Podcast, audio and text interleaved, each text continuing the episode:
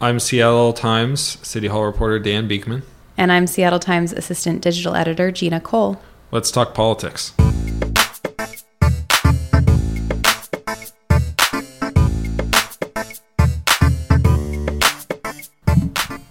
Welcome to episode 20 of the Overcast, the Seattle Times weekly politics podcast. Today we're talking with Seattle Times reporter Christine Clarridge and Seattle Times visual journalist uh, Lauren Frohne about their reporting on the women's marches that are happening both in DC and in Seattle in reaction to Donald Trump's inauguration.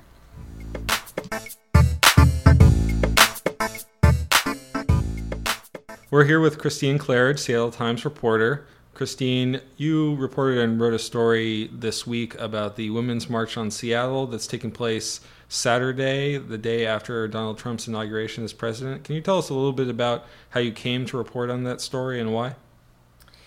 My colleague Nicole Brodeur had written about the Pussy Hat Project, um, in which knitters are making hats that look like little cat hat, ear hats and taking them with them to Washington, D.C. for the Women's March on Washington. Huge national march the day after the inauguration. It's supposed to be one of the, the biggest marches in U.S. history, I think I saw somewhere. Mm-hmm. That's right. They're expecting it to be huge. And a lot of people didn't know that we have a small we have a one in Seattle the same day the same time that's being held in solidarity with the national march so initially I was just writing to let people know hey if you can't get to DC we have one here uh-huh and and so that was the initial idea, just let people know. But when you started reporting on it, what, what were some of the interesting things that you found out about or, or heard people say when you were talking to women about their plans? Well, one of the biggest things is that Seattle is going to be the third largest, so they're expecting to be the third largest march held in solidarity with the Women's March in the world, actually. Third largest in the country after the one in DC and the one in LA expecting 50,000 people. Some people will question those numbers because they're based on people responding to the Facebook and to Eventbrite and just saying themselves that they're interested in going or that they're going, and those are not always perfectly reliable. So. Yeah, some of that might just be sort of a, a social media attendance, so you can post on your wall, you know, I'm I'm all about this. And it doesn't necessarily necessarily mean you're going, but I suppose there could be people who will show up who aren't doing that on Facebook too. So right. I think it would be, I would consider it still very good showing if half that number of people came. So, what did you learn about why this march is going to be so big in Seattle in particular? Well, Seattle is the um, is drawing from. It's the biggest city in the Pacific Northwest. Uh, it's a liberal city. It's a progressive city. It's a great city for women's uh, women's march or for issues of any people who feel threatened by who are, are vulnerable to what changes could come from a Trump administration. And so you talked to a number of people who plan to go, right? Uh, what things did they say about sort of the feelings motivating them or what they hope to get out of the march? Uh, you know, a march is a march. Uh, Donald Trump will still be president after the march. What did they say about why it was important to them? For organizers, the most important thing about the march was to get people connected to um, advocacy groups that are established, have good long term strategies, and have been working for years, long before Trump ever, you know, just even thought about running for president. They've been working for gay rights, for um, women's rights, for reproductive rights, for refugee protections for years and years and years. So organizers thought, let's not reinvent the wheel. Let's get these women and men and other people who want to stand up for human rights, get them connected. So that's the most important thing. Some of the details of the Seattle March are really interesting, um, one of which being that it's completely silent. Um, how did the organizers come to that uh, come to that decision to have it be a silent march? It's turned out to be a controversial decision. Um, according to the organizers, it initially came up when they were having some of their planning meetings, and the person who's the mistress of ceremonies suggested, "Why don't we have a, a silent march?" And the organizers just said a, a chill went through the room. So they're like, ooh, that could be so powerful. But as it turned out, it's probably the most controversial piece. Uh, once that was posted on Facebook or the plan was made known, there's been a ton of people who've been like, how dare you try to silence women who've been historically silenced, this is part of the whole deal. We're not going to be silenced. So, uh, how it will turn out, how noisy it will be, I think is going to be one of the things that we won't know until Saturday. And it's not like this is some kind of a official i mean this is a grassroots march that you can choose to participate in or not participate in. And although you said there i think there's a mistress of ceremonies it's not like she has any actual authority. So i assume people will kind of do what they want right? That's right. And and the organizers said hey this is a request for silence. We think it would be powerful. We'd love you to abide by it. But they've been losing on the social media campaign. There's been a lot of what is it uh, flashback from that. What's the word for that? Anyway, a lot backlash. of backlash. Backlash. a lot Oh, of backlash yeah. from people just saying no. We're going to be loud. So I, I think. I, I I just am curious. I'll be curious to see how many people come Yeah. and how quiet or loud it is. Uh, and where is it going to be what's the route uh, It starts at Judkins Park, which is up kind of in the central district. If you look on the map, it's basically very close to where I 90 and I 5 meet. It's a little tricky to get to. It's a little tough. And their their objective was to have all those advocacy groups be able to spread out so that people could do that. That was what was good about that location. Then they're going to march through downtown and then over to Seattle Center. There's people should be able should be prepared to take taxis, Ubers, and Lyfts at that point because it's a four-hour march, 3.5 miles. It's going to take at least four hours. You might be tired and ready to just go home after that. Are there um, anything? Is there anything planned in particular at Seattle Center once people get there? Are you expecting kind of people to hang around and rally a little bit, or just disperse? I think there will be some rallying, uh, but I also think people will be. Uh, there's not a lot planned because people are expected also to leave the march at various points. It's it's accessible to anyone, you know, with wheelchairs, with strollers, all these things. But not everybody can make it the full way. So they don't expect the same fifty thousand people necessarily to make it all the way to the end. and it, it's the women's march uh, but there will be men participating also it Right. sounds like Right. And in Seattle, they did a something that's different than they did in any other city. They spell women with an X, W O M X N. That X is in particular to make sure to as a nod to the inclusion of transgender women who have been historically not included as meaningfully in things like this, and also a nod to the intersection between all the various kinds of, of discrimination, uh, you know, that they, they pile on and it, may, it can make it worse and more difficult and people more vulnerable. It, so, what about um, some of the other controversies that have been sort of bubbling up around this? I mean, it's politics and it's identity, and it's so obviously um, people are going to have disagreements and, and debates uh, about various aspects of it. Um, are there other things that are sort of bubbling up there on social media or elsewhere?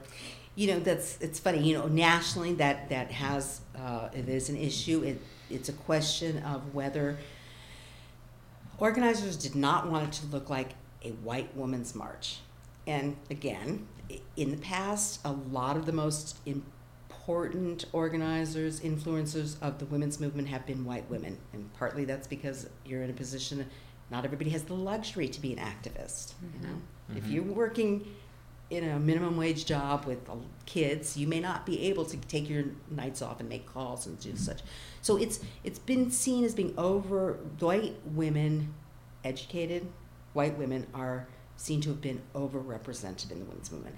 Organizers are now trying to very intentionally change that balance so that more women of color are represented. But that has led to a word. I mean, there's been some butt hurt involved on both sides. Um, people who ha- are like to be activists also tend to want to be thanked for their social awareness and for caring. And so if if they're told, well, you're not, you know, you should care, but we're not going to clap for you or make you the most important. Right, like they- what do you want a cookie or right. something? You want a cookie, you want a gold star. What's the deal? Can you just show up and not be the most important person? Mm-hmm.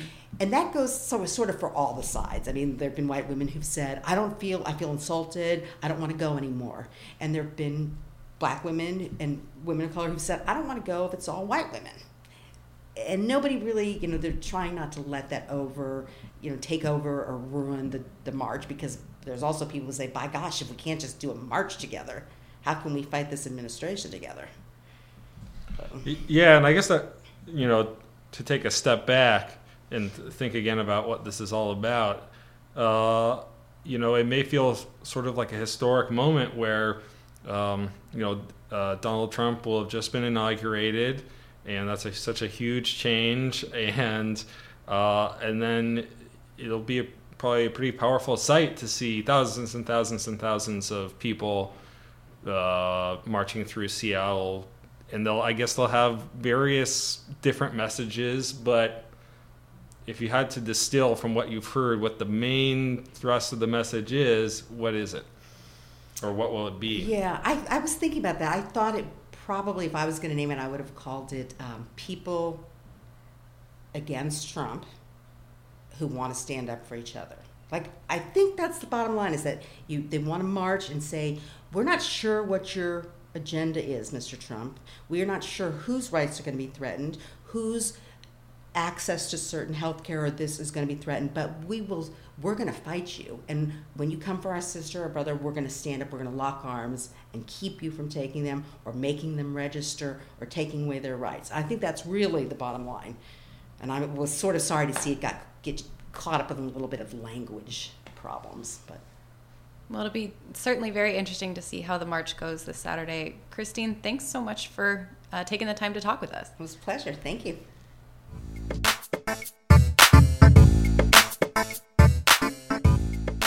We're here with Lauren Frohne, who is one of the Seattle Times visual journalists who produced a video talking with women who were moved to protest for the first time after Trump was elected President of the United States. Let's hear a clip. On election night, I was like so overwhelmed with emotion, namely rage. Like maybe all the small things that have been going on around us just wasn't enough to wake people up to the real big issues. I've been totally depressed and in disbelief and outrage since uh, November 8th. I mean, a lot of women like myself are like kind of stirred out of our complacency so, Lauren, what inspired the idea to do this story? Well, we were seeing on Facebook how many uh, how many people were RSVPing for the Women's March on Seattle, and we were interested just to find out like what what some of the issues were that people that was drawing people out to the streets. And and when we were speaking with some of the organizers, we kind of realized that there were a lot of people that had maybe never really joined a protest before. I mean, Seattle is kind of like a protest city. There's protests all the time about everything. Um, but but it seemed like this was fairly unique. Um, the organizers of the of the march that happens on Saturday actually put out a call on their Facebook page asking like who who's first time marching, like you know who who's doing this for the first time, and they got about 80 responses like right away, like within an hour. Wow. Um, and we reached out to some of those people and um we went to one of their events also uh before that and and several of the people we initially met like just by being there were like yeah i've never been a part of something like this before. So then we were like this is a, really interesting angle when they're expecting you know thirty thousand or forty thousand people to marching through seattle. Like how many people are there for like the first time doing something like that so so in talking with with those folks. Uh, what's your sense, or, or maybe it's different for, for each of them, but what's your sense of uh, why this has made them uh, become active in this way for the first time? Well, one of the women we interviewed, Patty King, who is 72 years old and she's a textile artist out on Whidbey Island, she phrased it as, you know, we've been stirred out of our complacency. I think a lot of people were watching it unfold um, the whole election season, seeing you know Hillary Clinton's campaign versus Donald Trump's campaign, and it wasn't until she lost the election that they really realized that they were maybe some of the people that needed to have their voices heard. Um, one woman, uh, Chantel, she said that she used to just keep her her opinions to herself. Like you have your opinions, you know, I have mine. That's fine. Um, but then she was like, no, apparently my voice needs to be heard because it's not being heard otherwise. Uh, I'm curious. The people you spoke with, uh, did they talk about? Had they all voted in the election, um, or or were any of them kind of like, "Whoops, uh, maybe I should have paid more attention to that"? Or uh... I think I think all the women we interviewed had voted. They mm-hmm. uh, most of them were were Hillary supporters. Were really devastated after she lost, for the most part. Um, Lauren, did you get the sense that most of the people you talked to plan to continue um, some sort of political activism or being active in various causes after the Women's March? And what were those plans, if any?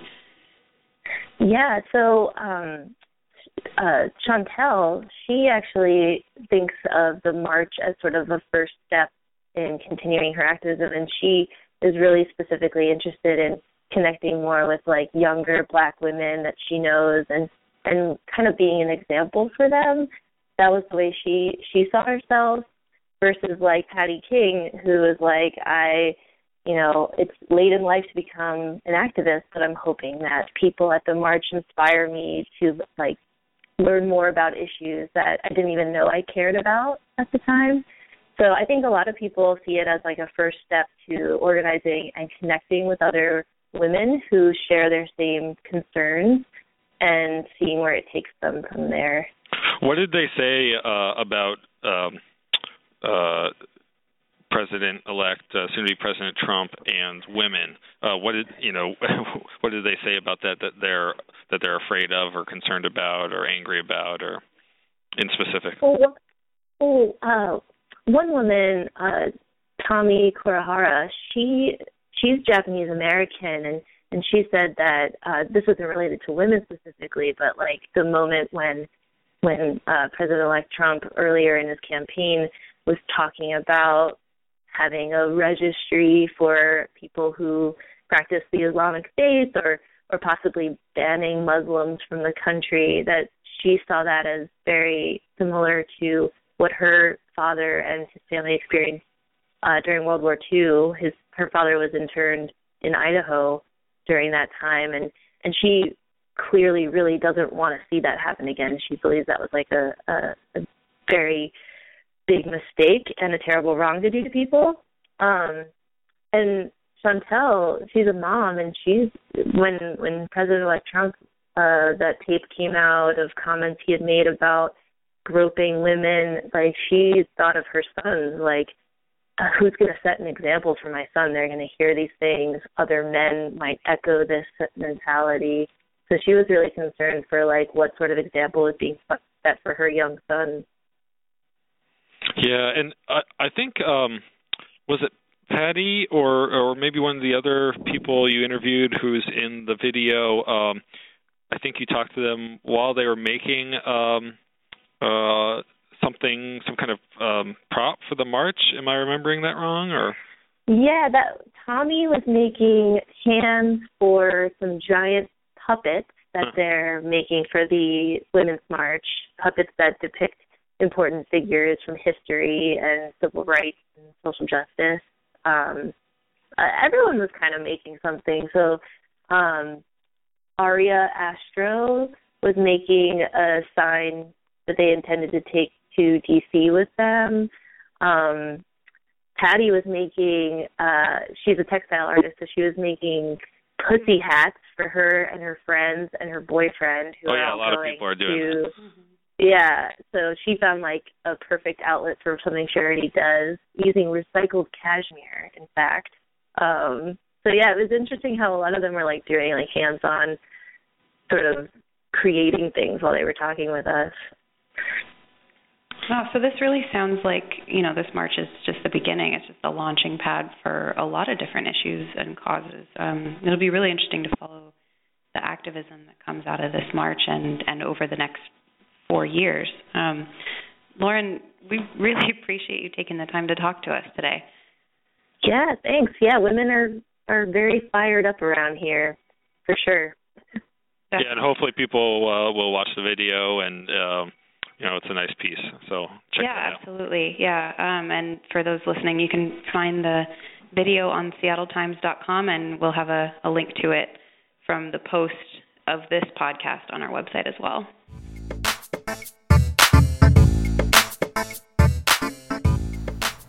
Thanks for listening to the Overcast, and thanks to our guests this week, Christine Clarridge and Lauren Frohne. As always, you can find us on iTunes, Stitcher, TuneIn, or SoundCloud. And if you're listening on iTunes, please leave us a review. You can contact us on Twitter at dbeekman at Gina underscore Cole underscore. Email us at SeattleTimesOvercast at gmail.com. Call us and leave us a voicemail at 206 464 8778. Thanks and have a cloudy day.